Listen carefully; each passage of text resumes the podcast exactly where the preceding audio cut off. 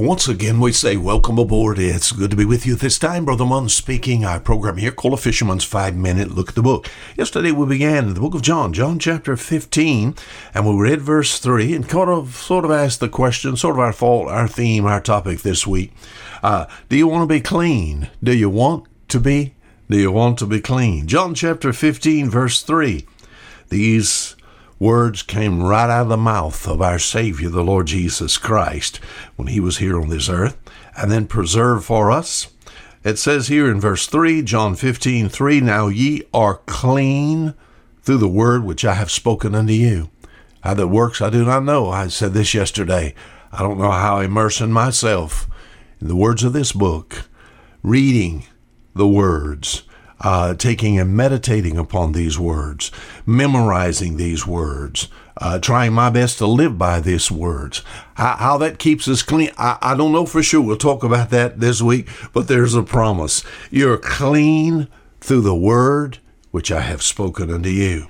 Yesterday we talked about how we live in a dirty world. Is that not true? World full of dirt, of course, it's part of the ground. We think about the dirt on the ground. It gets on our feet all the way to the top of our heads. We bring it into our house. Dirt everywhere. And all the blessing of being clean. We talked about even dirty habits that we have. And not only dirty physically, and that that is a problem. And I'm thankful we can we can wash ourselves and we can be clean physically. But also there's a dirt that affects the heart. We think about the God of this world. Second Corinthians chapter 4 talks about how he blinds the minds. Not only blind the mind, but corrupt the mind. A lot of times a person can appear to be so clean on the outside, but yet on the inside, their mind, their heart, Oh, as corrupt as an old septic tank. Fed by this world's sewage system, you know. Dirty on the inside. Don't you want to be clean? Not on the outside, but on the inside. Now, most do not. You said, why? Because they belong to Satan, the God of this world. As far as Satan is concerned, uh, uh, you belong to him. There, there basically is no help. There, there is no help. There is no way you can clean yourself. You know, in the book of Proverbs, Proverbs chapter twenty-three, it talks the man talks about the man who has uh, gotten himself full of alcohol.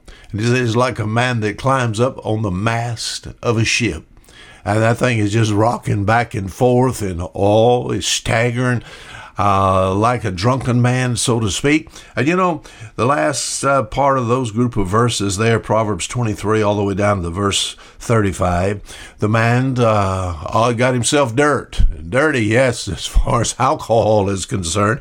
And yet it says, uh, after it's all over with, he'll seek it yet again. Dirt, filth, sin. It's habitual. Don't you want to be clean?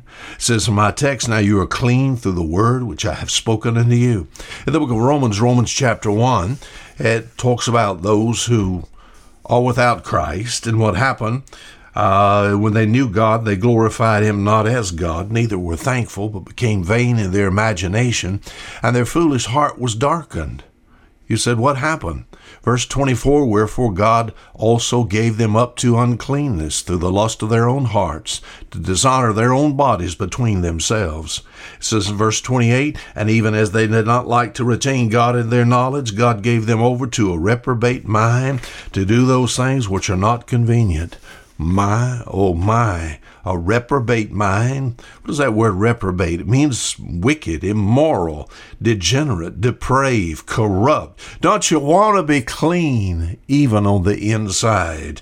If the answer is yes, ah, oh, there's some hope. Do you want to get clean? Do you want to be clean not only just in body, but in mind and soul? There is some help. John chapter 15, verse 3 Now you are clean through the word which I have spoken unto you.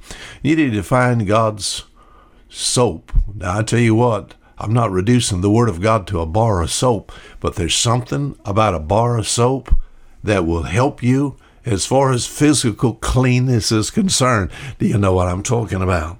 Now you are clean through the word which I have spoken unto you. Don't you want to be clean? Now, until tomorrow, this is Fisher Munn saying goodbye.